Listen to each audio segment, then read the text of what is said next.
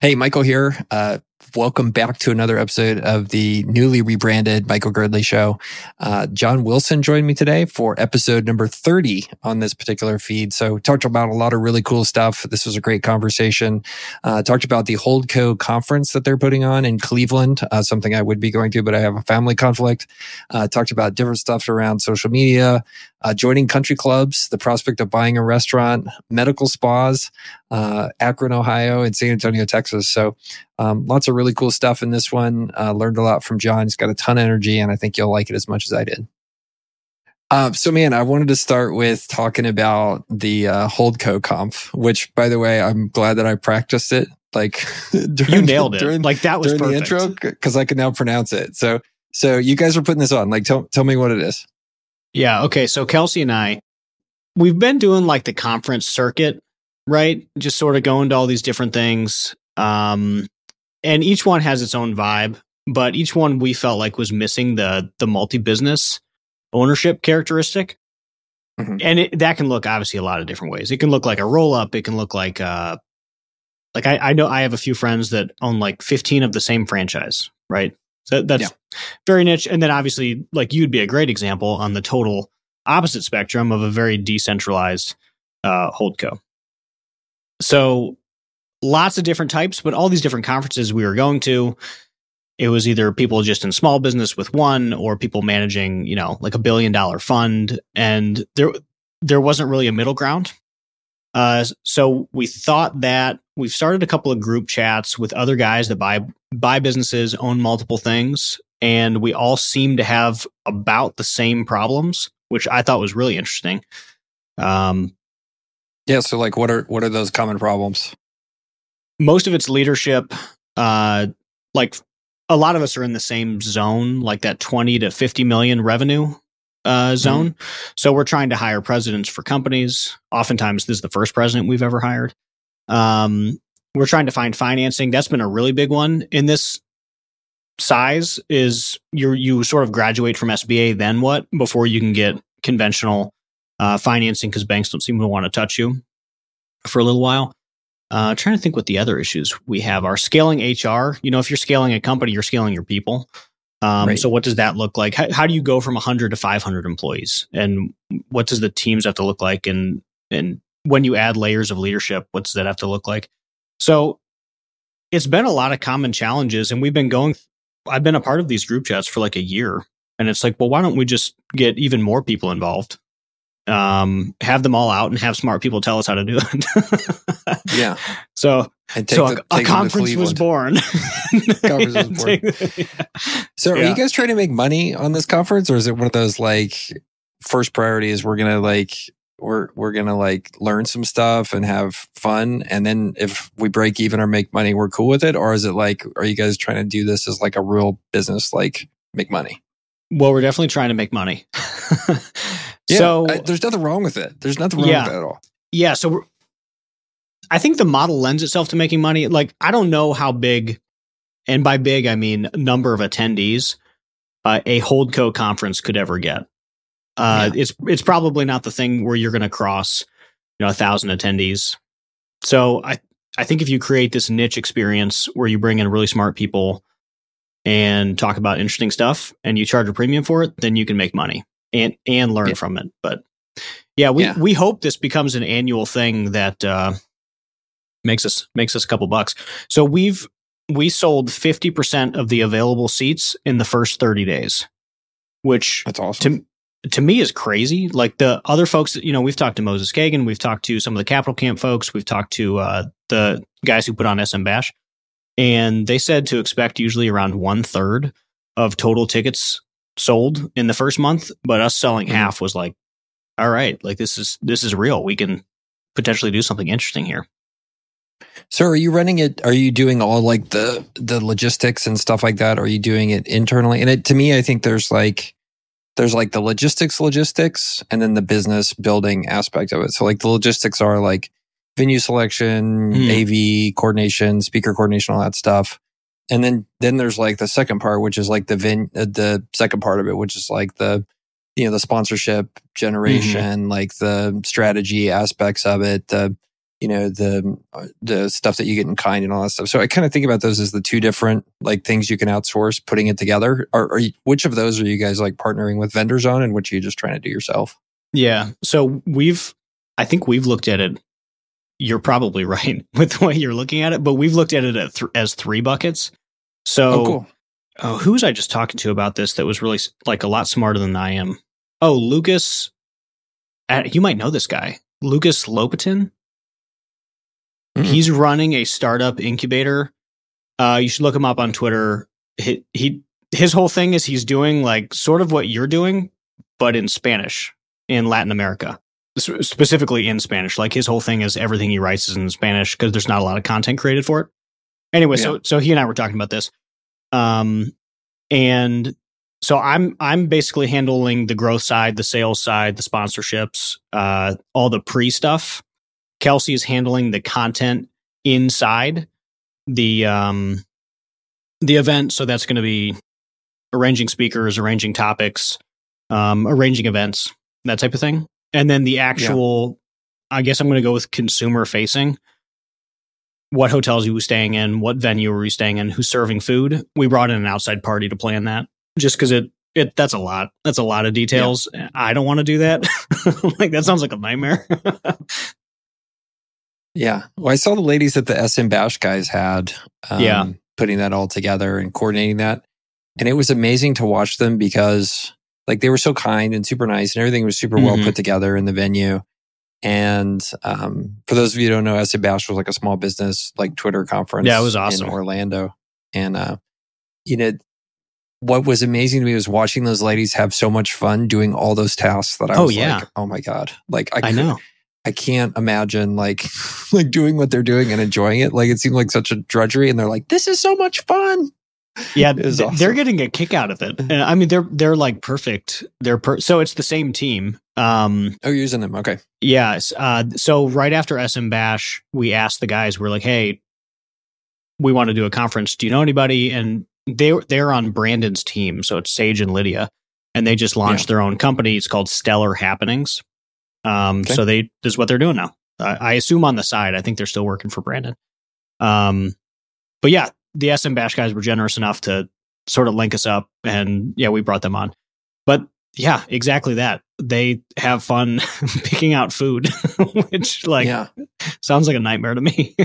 Well, I mean, yeah, they were like, "Check out this barbecue." Do you know how many places we checked out? I was like, "No, don't tell me. It sounds terrible." oh, Uh, venues too. They went through like 50 venues in 30 hours to because we they just did this last weekend. They flew in Yeah. and it was like every 45 minutes they were at a new venue, and I'm like, y'all, this is wild. Like you guys are hustling. It's the cutest thing too. If you follow them on Twitter or I think it's on Instagram too, it's mm-hmm. like two millennials like flying around, like f- taking Party pictures of planning. themselves like on scooters and stuff. Yeah. It's just like the most millennial thing ever. And it's, Oh, a, yeah. it's a hardcore Gen Xer. I'm like, oh my God. uh, it's pretty funny. yeah, it's Um, pretty good. So, I mean, one thing I'm curious about this kind of conference idea, and like Codie Sanchez does a conference, SM Bash guys do a conference. Like everybody that talks about it, and maybe Codie's in a different bucket. Um, but you know, there's kind of this like opportunity cost idea, right? Where it's like, you know, I think Codie's charging enough to make a lot of money. I guess the Capital Camp guys are making good money. At least, at least my nine thousand dollar charge on my credit card thinks so. Um, Uh, but same. like, yeah. Oh, you're gonna be there? yeah, I went last year. You didn't go last year, Okay. right? Now that was during my why do I go to live events phase. Yeah, I got yeah, over it. yeah. No, I'm totally going to be there. I'm I'm looking forward to seeing you. Uh, yes, I will be there. I'm excited. Um, but um, like, how do you think about like the opportunity cost of doing one? And that's all of my kind of. I think it. I think those types of things are interesting. But you're, you know, you're talking about it like it's not going to be a big money maker relative to your day job. Like that's potentially like time you could be spending buying another company, right? Um, Yeah, So what's what's the calculus for for you? it's a good uh, question. So, I think in general, I'm going to go back to monetizing an audience. Mhm. There's only so many ways to monetize an audience. And half of them sort of gross me out. like, I don't want to do it. which are the gross ones? Which are the gross ones? I don't really want to go full bore on a course. Um, I like, I think one or two value add things are great, but I don't Yeah. want to become like, I don't want to go to an event like Capital Camp and be the guy that sells courses. Like, that's not really the vibe that I want to be known for. Um, works for, works well for other people, but I don't, I don't Yeah. think that'd be my thing. So I think there's some things that are generally seen as, um, non reputation damaging. Because of Okay. course, like some whether or not you like it, courses obviously make a lot of money, but you become a person that sells courses. And I think that it can damage the the personal brand that you're trying to build. So that's why I've always steered away from it. But books, conferences, and maybe some version of other live events. I'm sure there's a few others. There's other ways to monetize that don't damage the personal brand. So that was one of the Yeah. reasons uh, an event was attractive to me. Was I thought not not even damaging it, it might even help build it and help make us more of an authority on the holdco topic, Yeah. which I think I think will be ultimately valuable outside of just you know uh, um, an event that makes money. So this is what I struggle with, and you just kind of talked about the dichotomy, right? So writing a book and selling it is okay. Like I think you and I are, I, I'm, and I'm trying to discover why I feel emotionally the way I feel emotionally. Like I find a lot of self insight when I'm just like trying to figure out like why do I feel that way about something? Because a lot of times it's your subconscious telling you something. So writing a book is okay, but you just expressed feeling the same way kind of about courses that I do. Like, Yeah. oh, I'm not a course guy, Yeah, and like I mean courses Like, are I'm in trying- theory more efficient. Like take way less. You know, a book someone might take five hours. A course you could do in like forty five minutes. Like I Yeah. yeah I agree. So why why do we feel that way? I don't. Is it is it because of the nature of the people that have gone into courses in the past? I, I mean, I can't figure it out. I think so. I, I know why I feel the way I do. So one of them is a very specific tweet that Moses Kagan did once. I someone brought up selling a course and he Yeah. gave and I respect Moses a lot. I think he's like he represents himself well. He I I think he's a good guy. And and he said it was like books are harmless, courses gross me out. And I'm like I'm locking that one Yeah. away. I, w- I would like to be respected by Moses one day, right? So Um, why I what's the why is there a dichotomy there? Well, I Is it think because- it's the I think it's the way they get marketed. I think Yeah. um I think that's the whole thing. I don't know if you look at people that uh that courses become the main bag, I think you lose some credibility. Like Codie is probably a baller. Like she probably like built everything that she says she built, but because she sells courses, there are a ton of people who I know that don't believe that she's done any of what she says she's done because Right. now, of course, it's like the rich dad poor dad thing. Like, did you really do it, or did you make most of your money selling the the thing talking about what you might have done or might not have done? Yeah, yeah, yeah. So I think Well, you mean, lose there is that credibility. yeah, Well, Well, yeah, I I mean, mean, he, he went off the rocker. I mean, that's a little bit that's a little bit different. um, yeah. I mean, the Codie thing is tough because um, I've I mean, she's coming on a podcast with us in the future, but like you know, I feel for her because I have seen firsthand the way women get treated on the internet, especially on male dominated platforms. So like, I wonder how much of that kind of juvenile behavior that gets pointed at her is because she's a, you know, a, a good Yeah. looking younger woman. Like, good luck getting respect, right? Like, yeah, she, just- she's there's got the deck so- stacked. She has the deck stacked so for many- sure. so, so many neckbeards there. Um, and kudos to her for just like muting the haters. yeah, Yeah. Like I think it's pretty good. Uh, meanwhile, I take a deep breath and write nice things to them and then, then Yeah. it- whatever. Um, but yeah, so yeah, I, it maybe, and it's what you're saying. It just comes down to the way they're sold. That's why it feels yucky. Yeah, if I could come up with a way, like the course model is sweet. So Yeah. I hold um Holdco Conf is twenty nine ninety five uh, a ticket for the early bird, right? Yeah. And it was probably the coolest month of my life, getting random notifications throughout the day that a three thousand dollar ticket just sold. So I'm sitting here Right. like, holy shit! Like, what Right. else could we possibly do that looks anything like this? And the easiest answer is, oh my god, you just go like create and sell a course. So I don't know how to market it to make it. Um, I guess I'm not opposed to the course. It's a I'm opposed to having to market myself in the way that other course makers market themselves. I don't want to do that. Yeah. Well, they're always shilling their course like that. Yeah. It feels like they're. It feels like you're you're on Twitter and you succeed on Twitter by being your real self and bringing your whole Mhm. self. Um, and that's that's something. First of all, most people in my generation just have a horrible time getting their head around. Like the number of times I talk to other forty seven year olds and they're like, "I can't believe you say those things on the internet." I'm like, "Just get over it, man. Like that you you got to wake Yeah, up and try yeah. Um, but like, so it becomes like this demeaning thing almost. If you're just like shilling your stuff directly at the end of every thread, you're like, Hey, sign up for my, you know, $500 Mhm. course and download it, you know, and you have to do that if you're going to convert. Like there's just no other options. Right. Um, and, and maybe that's just, that's just the yucky part about it. And then you, Well, I think, I think Nick's done a good job. Um, because he dropped his course and it was very successful. I think in the first couple of days. That was a year ago. he right? has two, he has three now, I think, three courses. Yeah. Well, I think he does a good job because, frankly, I almost never hear about his courses, which is great because Yeah. I don't want to hear about his courses. The So- algo is pretty, the al- the Twitter algo is pretty good about hiding them from us, by the way. Okay. Like, okay. I've, I've gone through his page. I'm like, oh, here's he's talking about his course. And oh, I think okay. Twitter knows I don't like the word course, so it doesn't show them to me. Yeah, I mean that that must be it. But like, yeah, he he's had some success with it, and I almost never hear about it. Versus other people, Yeah. I have to hear about it way too much. And he's also, I, I like the way he's selling them too. Like he did a webinar like the other day where he's like, look, I'm going to just come on and I'm going to give you a taste of what my course is like and it's going to be free. Ask any questions you want. And then that'll be Mhm. it. And I thought, I thought that was a cool way of selling them to one where I'd be like, okay, like this is cool. Yeah, Um, there's the second part also, which is comes back to this opportunity cost question, right? Like, at what point does translating your feed from something that is, you know, totally pure, like not trying to sell things to your audience into one where you sell this one thing? At what point does that cost you more than just the serendipity and like overall like karma of the universe paying you back?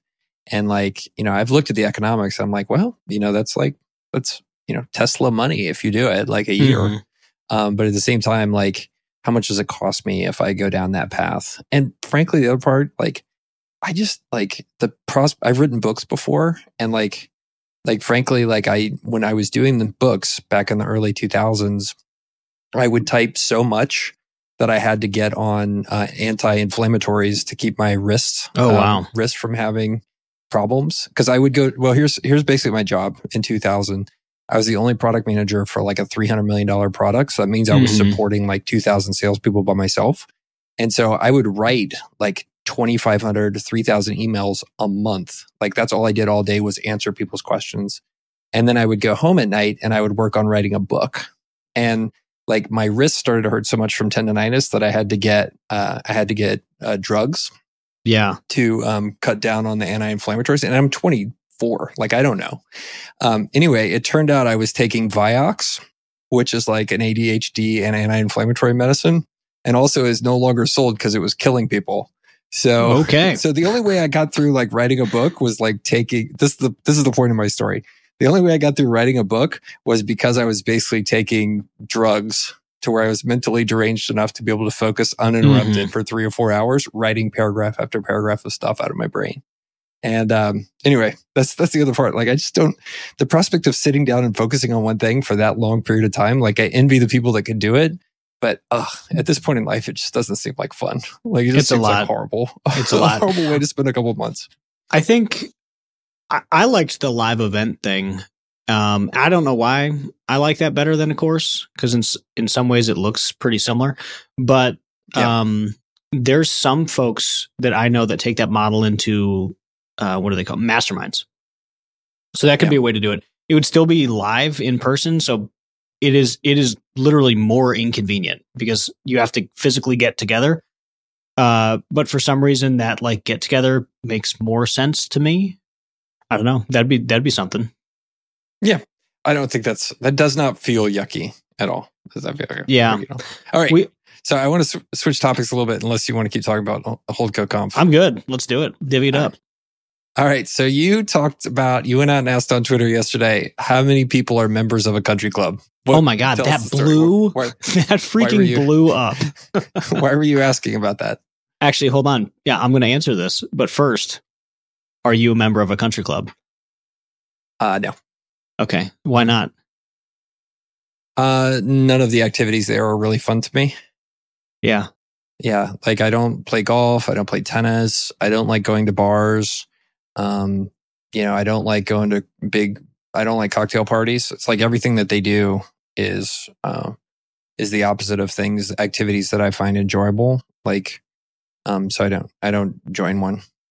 That that's a good reason. Um, yeah. So I, I I'm not a participant uh, either. Yeah. So so what happened was I so our country our local country clubs there's like three or four, and they're like the the full thing. You know, golf, tennis, the whole the whole whammy. And uh, I have never I got married at one of them, but besides that, and like prom, but besides that, I've never gone to a country club. There, there's almost no reason to. Like like you, that that uh, it's just not really the stuff I do. And I've always assumed that it was primarily a boomer activity. Like they have not. Mm-hmm.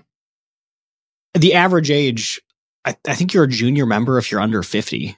Like it, it's kind of crazy uh, at some of these um, which I would imagine like young kids and all that stuff. You'd think that you know, yeah. So okay, so I'm I'm like okay, as, as the second as the second oldest person that I work with, I think this is great. that sounds great. yeah, you yeah. be a junior member. You're a junior member. You even get to pay lesson fees. So, uh, so I was like, yeah, okay, this this probably isn't a thing. You know, I'm like 30, um, so probably not my bag. I'll check back in 20 years. Uh, so I get invited to a lunch in a week or two by a yeah. guy who's like 33 and he invites me to lunch at one of the local country clubs and I'm like well hold on and and he's doing interesting shit like so that that's the other part the one thing I always wondered about country clubs is do people actually do interesting stuff there like are they are they doing deals or like where locally can I talk to other people buying companies because I I know people all around the states now buying companies I know yeah. like three people in Akron. um, well, it, it's. Do you consider day drinking to be an interesting activity? That's uh, the... no, no, not not particularly. but I get invited to this lunch at this country club, and the guy's like thirty three, and I'm like, oh my god! Yeah. All right, apparently, young people in Akron are who are doing deals. Like he's buying companies, he's rolling up manufacturing all around the states. Really interesting guy. Um, so I was like, shit, I mean, maybe like maybe I'm sleeping on country clubs. I, I don't know. Like, what am I yeah. missing? So I threw out the question and the response was hilarious. I mean, we got like 200 responses on that. A lot of them were entertaining. Like most of, I would say half of the ones that said, no, I don't belong, they made some general, some generalizing comments about the attitudes of country clubs. So that was kind of funny. Right. Just like clearly the bad reputation that country clubs have. Yeah. Um, and then mo- nearly all of the yeses like to play golf, which yeah. I guess that makes sense. But I've honestly, I've always thought of country clubs as like a social thing, not like a golf thing. Right. So, yeah. I think the version of the country club, which, which I have we don't have here in San Antonio. There's just not the population for it. But I would love a very expensive like version of Soho House where like yeah. only people that do cool shit. Yeah. Um, like I would definitely sign up for that because that's an activity I like. You want to know what I like to do? Sit around and talk about interesting stuff. Well, yeah, like interesting people are going to do that. So I would do that. But also, if there was a country club that like did the five or six activities that I really like, like, and unfortunately, country clubs like have none of those. What, like, what are those activities? Um, uh, road cycling, mountain biking, crossfitting, yoga, hiking, skiing, and business. things I like to do. And evidently write shit on Twitter. That's my job. Yeah. Yeah. That's what I do. Yeah. yeah. But no, um, so, someone I don't have to join a club to do any of those things. So Reg brought up uh, Soho House in basically the same response. He's like, "Yeah, I wish I wish we had this here. I I honestly never heard of it. You know, little town Akron. It's never crossed my yeah. radar. Um, but I agree. Like it looks, it looks dope. And now I just, I, I almost want to do a little bit of what you've done. You call it the baller office, right? So I, mm-hmm. I sort of want to do a baller office slash uh, city club thing here. Cause there are other, apparently there's other young people doing deals, doing interesting stuff in Akron and Cleveland. Yeah. And, uh, I just want to get to know them because I, Yeah. again, I know people all over the country doing interesting stuff, but it feels very weird that I don't know hardly anyone doing deals in Northeast Ohio. There's a lot of them. Yeah. I just don't know them. Yeah, Yeah. it's. I mean, it's interesting that you say that there's a lot of them because I mean, I, I feel like realistically, the further you get outside of the major metros, Yeah. the lower that absolute number of people gets, and then Sure. The the smaller their percentage gets. I mean, just reality, you know, like Youngstown, the town near you where my wife grew up, like there's a few people doing stuff, but not not at the same ratio as No. Boston or San Francisco. And I think San Antonio is that way too. There's some people doing interesting stuff here, and I'm, but the ratio is so low that I'm Mhm. still kind of surprised when somebody's like, "I'm doing something really interesting." I'm like, "Oh, really?" Like, I'm kind of shocked. Like, Where? like, where are you guys here? yeah. So maybe this ties into your idea of what you really don't want as a country club. You really want like, and your idea of a restaurant, like you, because you're asking like you want to buy a restaurant. Yeah. It's almost like you almost You're want like this yeah. Soho House for ballers. That's what you want. Yeah, I, I do. And I pitched this idea to a friend. Oh, anyway, I pitched I pitched doing this exact idea to a buddy, and he's like, "Why would I do that?" I was like, "Cause it's awesome. Like, like we should totally have this. I'll join." You know, it's like you know, like a smoking lounge where there's no smoking, and then there's an open bar, and like people can go there, right? And it's a, yeah, and then you could have offices in the back. This is what you need to make. I yeah, I mean, I think so too. We we have um so what one of my businesses is moving and I own the property that Yeah. we're moving out of. So I'm sitting I'm sitting here like I think I'm going to build a baller office and I think I'm going to add some cool shit to it cuz I want to go somewhere and just like hang out. Yeah. I want to own it cuz I like to own stuff. And uh Right. I want to meet, you know, other people doing cool stuff. Are you going to serve food and liquor and stuff? I I think so. I don't know about food, but I I think liquor or maybe like soft foods, like whatever I don't need a full kitchen for. Right. Okay. I like the idea. You should totally do it. Is your Yeah. office in a cool place or no? No, that's the that is the biggest downside. it's so it's in. Um. So this is how do I want to put this? We're like a thousand feet away from a cool place. yeah. it's not very big. No, it's not. yeah, so so I, I'm deciding how to handle that part. but yeah, I, I Uh, think I- uh, I reread your your baller office thing the other day, and, and like I was like, oh my gosh, I have all these things, and then the the the last one was like, make sure it's in a cool spot. I'm like, shit. Yeah. Every time I tell people where we have it, they're like, that is amazing. That's great. Yeah. Cause you can like, you can walk out of the office. You can do a, a call on, you know, walking through the park. There's, a, I have a picture. There's a little tiny miniature train that like goes in front of the office. Like that, all that stuff just makes a huge, a huge difference to people Yeah. being compelled to want to be there. And then the icing on the cake is just like, oh, this is like a handpicked group of people that I can be exclusively part of. Like all that together is that kind of flywheel of making the thing successful. How, how'd you fill it? Just went and went on Twitter, said, Hey, we have spaces. We filled two spaces that way. Um, went and talked to friends, you know, because invariably we know people that are looking or interested in something like that. And just like, Hey, you know, are you interested? Hmm. And that's how it just has been 100% occupied the whole time. And it it's it's like co-working style, right? Like you can rent an office. There's no lease month to month, or is it longer term? Yeah. So the way we have it structured, so we don't own the property. When we went out to go look at properties, like buying one was like absurdly expensive. And then, you know, we realized we could rent one and run an experiment there really easily. So we rent, we rented the space. It actually had five offices and then two like open cubicles. So we negotiate the land, negotiated with the landlord to turn it into seven offices total. So took the two cubicles and enclosed them. And those are like interior offices with no windows. So you rent an entire office for the month and it's month to month. And then my partner, Mike and I are the master lessees. So we take all the vacancy risk and then everybody just gives us 30 days notice if they're going to leave. And, um, Yeah. you know, they pay us and we pay rent too, to, um, to cover everything. So we treat ourselves both as tenants and sub landlords, if that makes sense. Yeah, that's cool. I'm pretty into that. Like, how much does it gross a month? Um, we end up rent, let's say just round numbers, rent and costs are like six grand. And then um, on top of that is like we're with our own rent, we're at like 7,200 or so. It's a, do you, do you make money off of money. it? Uh, we lost money last year. Hopefully we'll make that up this year. Mm-hmm. So it's in kind of bucket two of ventures, which is the benefits of this are non monetary. So, but my goal is not to lose money. Yeah. So that's where we're at on the whole thing. So, um, with the excess coming through, you know, the other thing we do is, you know, you want that flywheel of the space being so awesome that great people come in and are willing to pay market rent. And then that flywheel keeps going. And, um, so like whenever somebody asks for something, we're just like, Oh, you want like a $500 co- coffee machine? Like we, you want a water purifier for the water Mhm. for the coffee machine. You want a like $75 a month coffee subscription for the office. By the way, our coffee is awesome.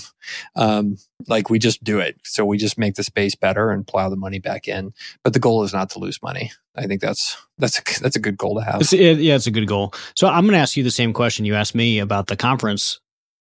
This is a small activity. Like it's it's an interesting activity, but it's Yeah. a small one. So how do you how do you think about opportunity costs when you're working on small projects like that? Yeah. Well, I think people, I think there, there's two things. People underestimate the ancillary kind of value of things like the second order effects. So like the network you're going to get from something like that. Like people underestimate like how much that helps or the street cred that you're going to get from having that platform or the Street random. cred. like- yeah. Did I sound very boomer there? Sorry. Uh, no, no, I loved it. I was like, yeah. Uh, yeah, it's it's funny. I almost I almost wrote the word clout with a K on Twitter yesterday. I was like, oh, I gotta I gotta stop doing that. Like, hey Yeah. kids, hey kids. Um, that, on a, on a side note, then I want to come back to your question. On a side note, I was talking to my business coach yesterday, and he's like, Girdley, how many how many people older than you do you spend time with every day? I was like, I think the oldest people I work closely with are like five years older than me, like just barely Mhm. boomers. And uh, he's like, you need to go figure out how to hang out with some 70 year olds. I was like, some good coaching. so, Country so club. I was like, oh, great. Just what I don't need. yeah. Just what I don't need. Um, so anyway, okay. So back to your question about opportunity cost of a side project like that. So people underestimate the value that they get from doing random stuff, right? And that's kind of like the Twitter thesis. Like people way underestimate the serendipity of publishing content on there and all that kind of stuff. The um the second thing is I think people way underestimate how much like you, you they basically look at something like that and they say, okay, here's how much time and money it's costing me. Like that's a pretty straightforward, easy analysis. What they're not really, really recognizing when they think of something like that is there's a big opportunity cost of personal and mental energy, right? So that creative time that you're spending on Holdco Conf or um, thinking about, you know, aspects of how to make that better. Like you only, in my opinion, have a finite amount of like work energy that you can deploy each week, right? And that Mhm. battery that you have in your body. And that is a bigger cost than what m- most people think. So even though something might be, for example, 5% of your time and may be break even for you, the amount of mental energy you're spending in it, people really underestimate how much that's costing them. So, you know, when I hear about stuff like this, I'm like, oh, don't just reflect on like how much like the very, like very clear KPIs of this thing are, like money and other stuff you could be working, but also how much of your finite, most finite resources, which is your mental energy and your creative energy, are you sapping by working on something that may or may not be, you know, below kind of your bar. I'm going very chamath here in terms of below Yeah. your bar Yeah. of of things that you know make sense or don't make sense. So those are two things I think about it. it look, in the end, like they're doing something like that. I think avoids the biggest mistake of all, which is just not doing stuff. Like much better to be Mhm. erring on erring on the side of just going out and making stuff happen and then quitting it when it doesn't work. Like I think that's great. So that'd be my two cents on it. Like go go go stir some shit up and see what happens. Yeah. Yeah, I I've always probably leaned my my outward persona is we roll up home service companies, right? That's like what we're known for. Um but we are constantly experimenting with a bunch of other stuff and I ask myself the same question all the time, which is is this worth my time? Um Yeah. and and even if it's not worth my time, is it just going to be fun? Because a lot of times things are not worth my time, but it's kind of fun. Like right now, Yep. I'm, we're thinking about launching a home service company that I don't need, I don't want. It's going to complicate my life, but it would make really interesting content. and then I think I'm just going to give it away to somebody after like half a year just to sort of see if I can do it. Um, mm-hmm. but I think that'd be interesting. But like, is it a good use of my time? Pro- probably not. yeah, but it'd be fun. yeah, it's one of the challenges. I mean, I think you're getting there in life, right? You're starting to scale your business. You're starting to scale your aspirations as well. And it's a continual battle to be like, oh, like I shouldn't be doing this, right? Or, or this is just not interesting to me. And the frustrating thing about it in parallel is almost like the more experience you develop and the more resources you develop, the more those kind of just like easy mm-hmm. money but costly in mental energy or right. time kind of things come at you, right? And it's courses are one of those things where it's just like, oh, well, yeah. you know, okay, this could be a good amount of money to you 15 years ago, but to you today, it's a net negative based on your hourly wage, right? And that's one of the things like my business coach coaches really, you know, focus me on is like, okay, define what your hourly hour is worth. And then like figure out like are you working on something that is worth more or less or doesn't count towards that bucket right? Which is fun. Like you're yeah. doing something that's fun. Yeah. Um, and it's it, it's a continual battle. It's like hard because yeah. of like, like oh look at that totally. free money. I, I went we went through the same thing with like holdco conf where it's like okay if we if we net out 140 or 150 total split it between the partners um how much time did I actually put in it? What what was my yeah. true hourly and what was the you know, why am I focusing on this, which is a six figure uh, business, which again, yeah, like 10 years ago, that would have been amazing. Um, but over here, like we have a very large company that needs other, right. you know, needs more activity. But I don't know. I, I still think the content specifically, like the podcast, the newsletter, the all this random stuff that we're doing in in our media, one, it gives me a ton of energy. I just like it. I think it's fun. It's creative. It's an outlet. Yeah. And also, it is, we're like taking most of those lessons that we've learned, which previously I did not understand media. I didn't understand content distribution. I didn't understand any of that.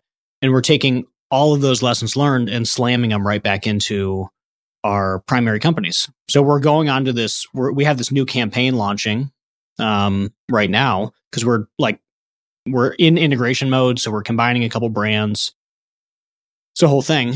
And um, we're using basically all the lessons that we learned from distributing the podcast and newsletter and growing our media into this, which is going to be awesome.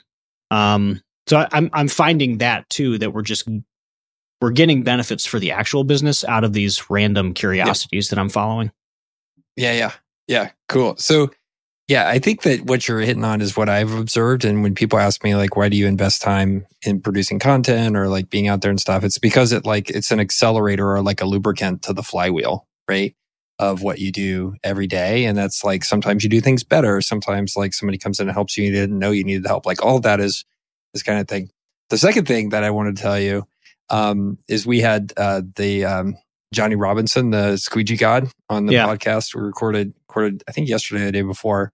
But he started talking about how like, like those businesses, those home services businesses, especially as you start to get the first, second, or third, like overall ranking on, on Google reviews or Yelp, like he's like, yeah, once you're there and you have a number of reviews, it becomes like a license to print money. I was like, that's really interesting.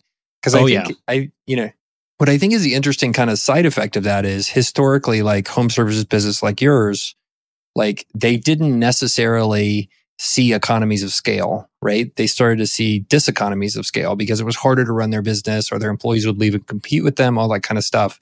But like the the days of that dynamic feel like they're changing with the digitization of how the customers are coming in. Yeah. Um, and it won't surprise me if you see more and more kind of very smart operators like you that are tech savvy and can go lock up a first or second spot mm-hmm. and creating kind of these bigger businesses where you actually do have economies of scale just because of the way customers are found. Yeah. So, I, I know, do you I, buy that? I, I totally agree. And I think, um, I, I've talked a lot about this. I don't remember where, but I know we've talked a lot about it. And it, it's exactly what you described. That used to be the common story where you get to a certain size and these businesses capped out because the techs would leave, they would go start up their own thing and they would make more money. Yeah. That doesn't happen anymore. Like it honestly just doesn't happen. And there, there's a lot of reasons for it. I think the biggest one, aside from digital, how do you actually grow the business? Like some of that stuff got easier, but the really big change is compensation. These techs, they used to leave and go make more money. Um, but now, like, they don't have to do that. They can just make more money working for a company with no hmm. risk of launching a company. You know, plumbing, HVAC techs, electricians, being a talented technician is that's a license to print money too. You can go hmm. anywhere, make a god awful amount of money, like six figures often in in your twenties, uh, with a few years of experience, no college debt, and uh, so why why go through the hassle of starting a business? You can just make a lot for an existing company, and that that so dynamic didn't exist a decade ago. That's because they are they're able to make more money because you guys are paying them more or because it's harder to start a business or both? I think both. So, um, I, th- I think there's a lot of factors there, but if we look at the industry in general, uh, it it was formerly a bunch of technicians that became owners, uh, and then those owners grew their businesses. Average business size of maybe like ten to fifteen people three to four million dollars in revenue. That was like the normal business size around Akron, Cleveland, and like most yep. of the places. I'm sure it was a little bit bigger in Dallas, uh, but not significantly. You know, a twenty million dollar home service company a decade ago was like, oh my god, that's insane. Whereas now there's you know billion dollar home service companies. Um, so a lot of the boomers are starting to retire. The companies are getting sold. They're getting combined. Um, so just companies are becoming bigger in general. Uh, so more market share, higher Google reviews, and and frankly, just more money to spend on advertising. Um, like we we spend more in advertising uh, a month than some of our competitors make in a year, like top line revenue. Uh, hmm. Especially these starting guys. Like I don't even know how you begin to compete against someone like us. We're just too big. Um, yeah and th- that same thing didn't exist. So so definitely the marketing thing, the reviews, all that stuff. Uh, but the just the drain of technicians. You know, in 2009, the industry went belly up with the housing market, and there was just a huge drain of talent because they went to find maintenance jobs or they retired or, or whatever it was, but they got out of the industry because there was no jobs. So now, a decade later, we're like, hey, you know, where's all the talent? It's like it left a decade ago when there was no jobs. Yeah. Um, so you know, maybe we have half of the talent that we had ten years ago uh, currently in the industry. So businesses are able to charge more because there's just less. We have higher market share. Um, so instead of the you know hundreds of plumbing companies in your area, maybe there's four giant ones. Uh, that's that's what it is around here. We're yeah. we're the second largest in Akron and Cleveland. Um, yeah. So I think there's a lot going on there. There's a lot to unpack, but a lot of it's aging workforce, people not coming in. 2009 really broke the industry. People just left. Yeah. Um, and then you can you combine boomers retiring and just a lot of money pouring in for consolidation, and you sort of get this perfect storm of we need the techs. Um, they can go make a lot of money at any of these other big shops. So why go start your own company? Why take the risk? So do you, do you think the window is still open to keep rolling up those those businesses, or do you think that PE and folks like that have come in enough now that there's because I know like Xavier and his company, like Enduring Ventures, are like rolling up and buying you know plumbing and HVAC companies. Like, is that is that window has that closed, or do you think it's continued to to open? And how do you think about that opportunity? I think about it often. I I think um, I think the window is if if it's not closed on what I would say is like a sustainable sized business, so a million and, and earnings and up, uh, it's closing in the next couple months. You know, if someone was going to sell, they would have sold in the last two years since private equity got this active, and even before private equity got as like totally nuts as they are right now. Mm-hmm they've still been in the space since like 2015. Um, you know, there's a couple of billion dollar roll ups out there like uh, Wrench Group and ARS has been buying up like crazy. So there's probably three or four sort of billion dollar roll ups and then a bunch of them getting close. So if you were big and you were close to retirement, you would have already sold or you're about to sell. Um, mm-hmm. There's still a lot of room in the subscale market, which is where we tend to shop. So 250 to 750 in earnings. Um, mm-hmm. There's just a lot of those companies, just a lot of them. And, and they're, a lot of those owners are still like, you know, retiring every day. So if you're willing to deal with the mess oh. of small companies, that's the problem. That's the problem. That's why the big shops aren't buying them. Yeah, I mean, yeah, you know, I'm sh- I'm sure you've if you've seen them or you've talked talked about them on Acquisitions Anonymous. Uh, but yeah, these tiny companies they have no process, they have no leadership. They're very used to owner day to day. Um, so it's a it's a it's a mess. Very small level of professionalism. I mean, you, you see that also in other businesses, right? Like one thing I learned was how the difference between a sub $1 million revenue software company is radically different than a sub $2 million one. And that's radically different than a sub $3.5 million one. Yeah. Like there's different things that have changed at each of those.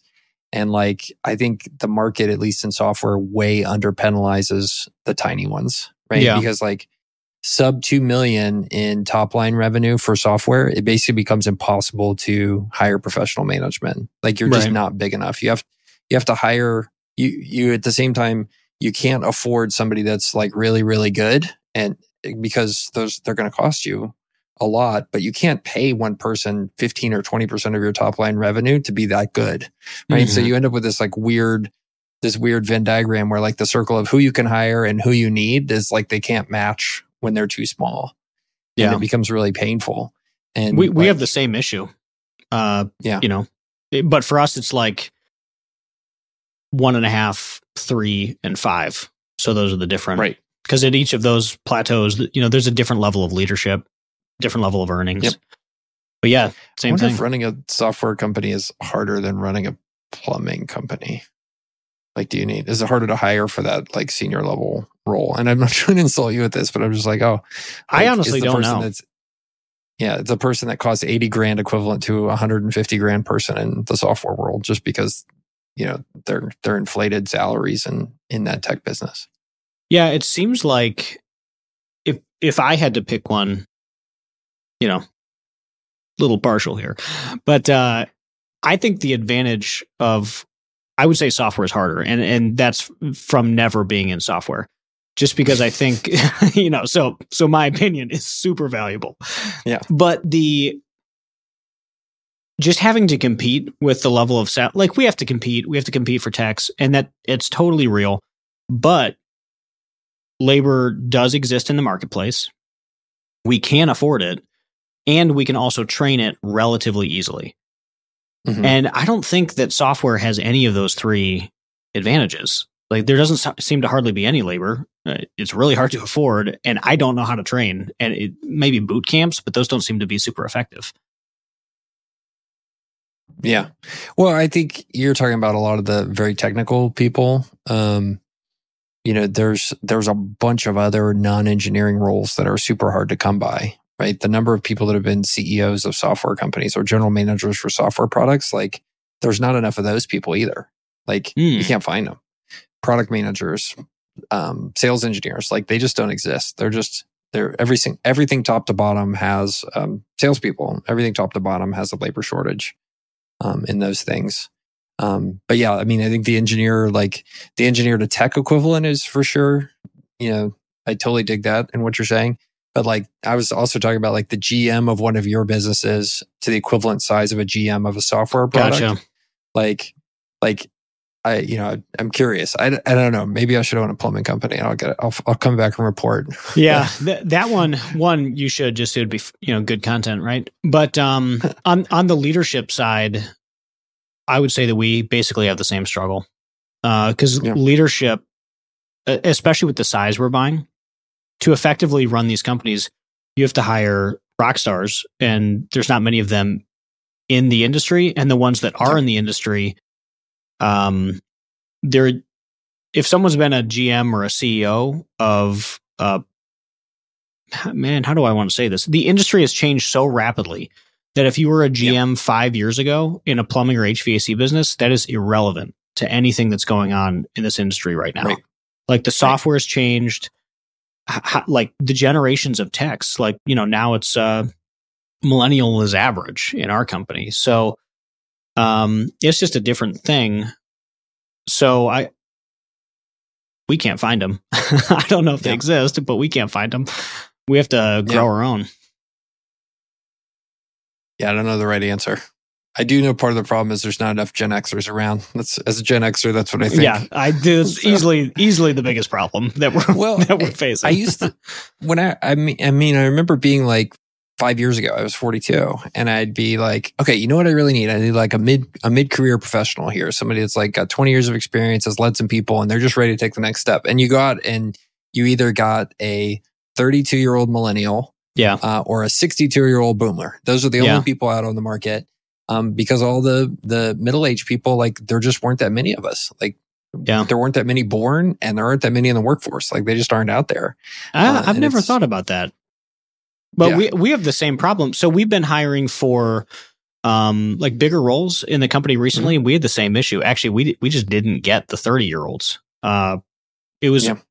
like, uh, director of finance, controller, we're hiring GMs, and the only people that are showing up to interviews are they're like they're on they're on sort of the last mile of their career, and it's not meant to be mean, but many of them are in their sixties, um, which is great. But like, I I don't think you would thrive in this environment. So, yeah, we've really struggled. I assumed that was just Akron, so I'm glad to know that it's not just Akron. Uh, at least here in Flyover America, it's the same thing you know, and I've done nationwide searches for roles and you end up with a very barbell shaped distribution. You know, I was born in 1975, which is the lowest birth rate year uh, since World War II. So that's why there are not a lot of 47 year olds running around comparatively. You're like, where yeah. are they? It's like, there's just not that many of us. Like we're, you know, we're, we're shrunk down as a percentage relative to the younger and older generation. Pretty fascinating. That is really well. I did want to ask you about one other thing, which uh, is med spas. And hopefully, we can talk about med spas because a couple things happened.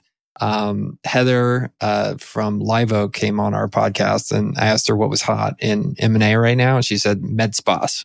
Med spas did great in COVID.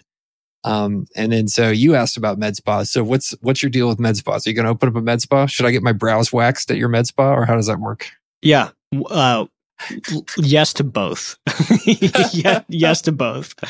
Um, I just think med spas are dope. All right, so yeah. if we're looking, if we're looking at like, I have a I have a type of business that I like, and it's not just ones that deal with poop. They they tend to be like what is pretty durable, what is price elastic, like what can we just raise prices on? People are going to keep doing and what is going to handle well in nearly any economic environment. Yeah. This is where I usually lose people with med spas is that last one. um, yeah. but so like all of our businesses, that that was really most of why I started buying more plumbing companies was I was like, ah, if you buy service, you know, toilets always need to flush and you always need hot water and like septic like it has to get pumped. There's no option. The county will shut your house down. So we really like businesses that do well in uh, bad environments. So uh, I've thought about a lot of things over the years that fit that mold, like hair cutting. I thought would be sweet, and then you know, COVID sort of proved that wrong, I guess. But besides that, like you know, hair cutting I always liked. Uh, low average ticket though, so I didn't like that part. But med spas seem to be that magic. Like, hey, if you're getting Botox, like you don't stop getting Botox. Like it, that yeah. that is a one way street. Um, and w- we're more on Zoom than ever. We're more on yeah. social media than ever. Our faces are more like in a microscope than than ever before. Like beauty businesses are only going to continue to get better. And and and back to the Botox or waxing or whatever. That's a one way street. Like I know plenty yeah. of people that are in their 30s. They've started Botox because apparently that's the time to start it and they're not going to stop until they're 80 and they're going to sacrifice to keep that botox going because that's their confidence that's how they look that's like it matters it's real so yeah i'm passionate about med spas i think they're sweet it, it sounds awesome so when are you going to open one Well, so my when I first like threw it up on Twitter, my buddy actually is uh he's my cousin and he lives down in San Antonio and I connected with you and I appreciated the connections you gave me. Um so his wife is a oh what is it? Physician's assistant. It's the thing where you Okay. can still do your own practice. That might be the Yeah. wrong term. So I'm really sorry for all the, you know, medical people listening to this. I don't know how it works, but it's like you're right under a doctor. You can open your own practice, blah, blah, blah. So she, uh, she's getting ready to open her own thing. She's been working at med spas for like five or six years and like she's taken her, she's taken her, uh, taken her talents to her own thing. So I'm like, hell yeah, this is great. I want to watch this work. And then I'm going to try to figure out how to do Right. it up here. I have to find that physician's assistant. Like, do you know what the title is that for this role? For a, a, a esthetician? Nah, it's like a ner- oh nurse practitioner. Maybe that's it. I, I don't remember. Okay. Anyways, you have to have a specific. It's either a doctor or this specific medical designation, and then you can go, you know, run a med spa. I guess. Uh, so I have to find one of those around here. I Then think I'm- it's- yeah, Who can operate a med spa? Physicians, physicians assistants, registered nurses, and licensed estheticians Okay. perform almost every service at a med spa. there's there's The the physician list. manages the medical spa, but is not required to be on site. Yeah. So yeah, med spas I just think are really interesting. It's super high average ticket, super high Yeah. gross profits. Um, it's a one way street, and Cash if you pay. cr- cash pay, yeah, you don't have to deal with insurance. Um, super sticky customers. Like you know, if, if someone's going to stick a needle or allow you to stick a needle in their head, they're probably going to continue allowing that same person to put a needle in their head. I wouldn't want to switch that. Um, like you know, so yeah, I just like it. I like it a lot. Uh, yeah, so that's me in med spas. So I just have to find a physician's assistant. So if you're listening, located in Akron and Cleveland, and are okay with me having control, like dictator level control ownership over a company that you help me run, then let's do this. That's awesome. All right, that's a good, that's a good ask.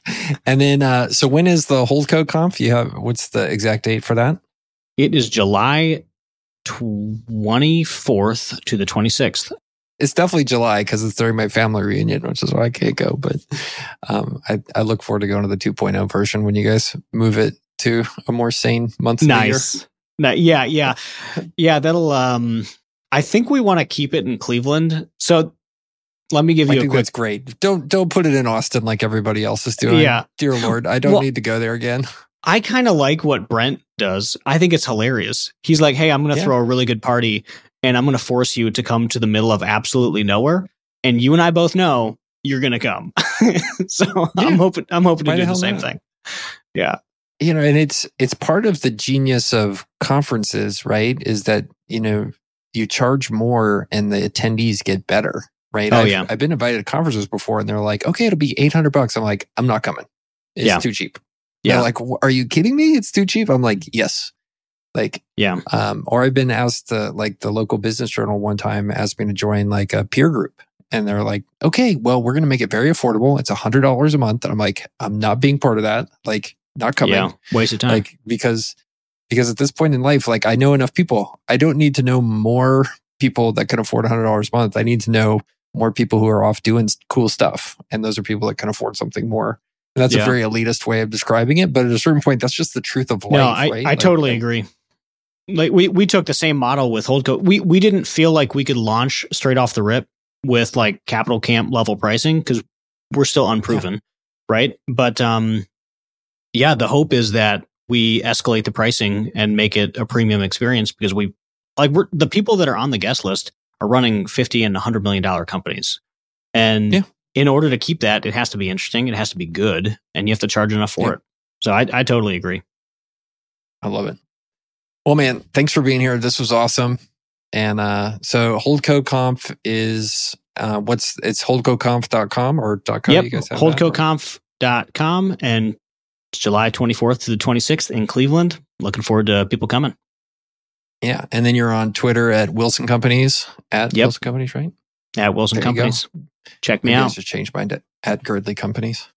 Awesome, man. Mhm. Well, thanks for being here. Good to talk as always. Learned a lot. So appreciate it. Thank you.